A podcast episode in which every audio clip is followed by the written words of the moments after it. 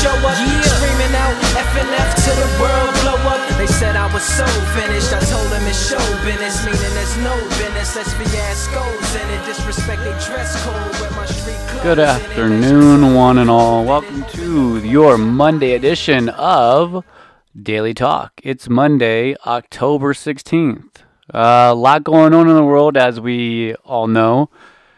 Kind of want to change gears here from Friday's Daily Thought. Uh, I heard a quote today off of a podcast, and I want to share it with you and get your opinion.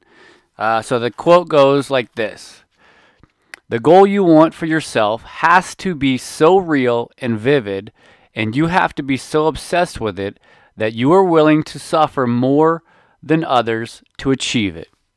Now, if you break it down and you think about it, well, if there's something that you want, like take it back when you were a kid and it's Christmas time. And there's that one toy that you you've been looking at. And every time you go to the toy store or every time you see it on TV, that's the thing you want. And you always talk about it. And you're always telling your parents about it.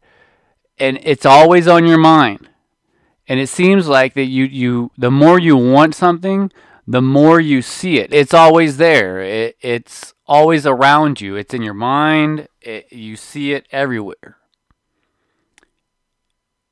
That has to be the same way with your goals.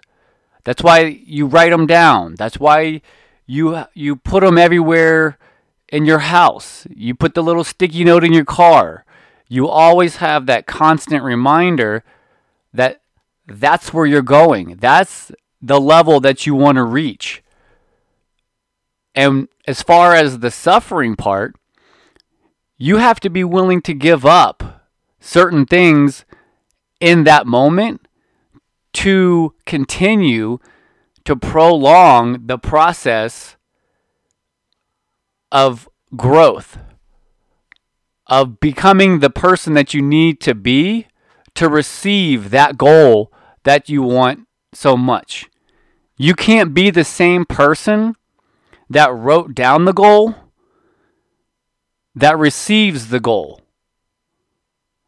Like, think about that. Because you can grab a pen and a paper and you can write down, uh, I mean, if it's a car, like I want a Lamborghini or I want to live in a, a million dollar home. Now, who do you have to become to make that happen. You have to change some things about your current habits, your your current the person you are in order to open the door to see the opportunities that are going to lead you to the person that drives the Lamborghini or lives in the million dollar home. And if it's not even that, it's, you know, you have a nice car, whatever that level is for you, wherever you are to wherever you're going, those are two different people. And a lot of times I feel, and I've even done this the same way, you write it down and you have the thought where you're like, I want to achieve this. But you never stop to think or to plan out, well, what are the steps that I need to take to get from point A to point B? And that's what we need to focus on in all of the aspects of life right now. We're at a we're at a certain point, crossroad, and we see what we want our future to look like.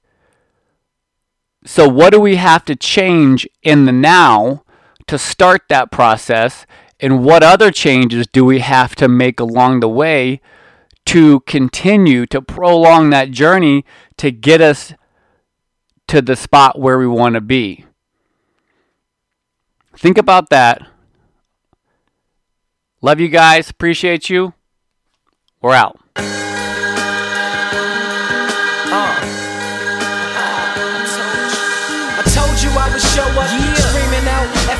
Till the world blow up. They said I was so finished. I told them it's show business, meaning there's no business. Let's fiascos in it. Disrespect they dress code. Wear my street clothes in it. Measured, sold, and clothed in it. Opened up.